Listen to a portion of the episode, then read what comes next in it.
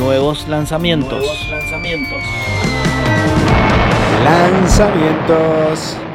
Este 27 de marzo, Pearl Jam editó su undécimo disco Gigaton. Este es el primer disco en 7 años desde la publicación del multipremiado Lightning Bolt y tiene una duración de 57.03 minutos, siendo así el más largo de la historia de la banda hasta la fecha.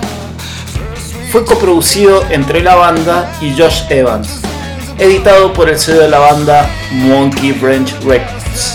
De este álbum salen los sencillos Dance of the Dance, Super Blood Wolf Moon y Quick Escape, el cual estamos escuchando ahora. El disco tiene variadas influencias que van desde The Who, Talking Heads, Neil Young, entre otros.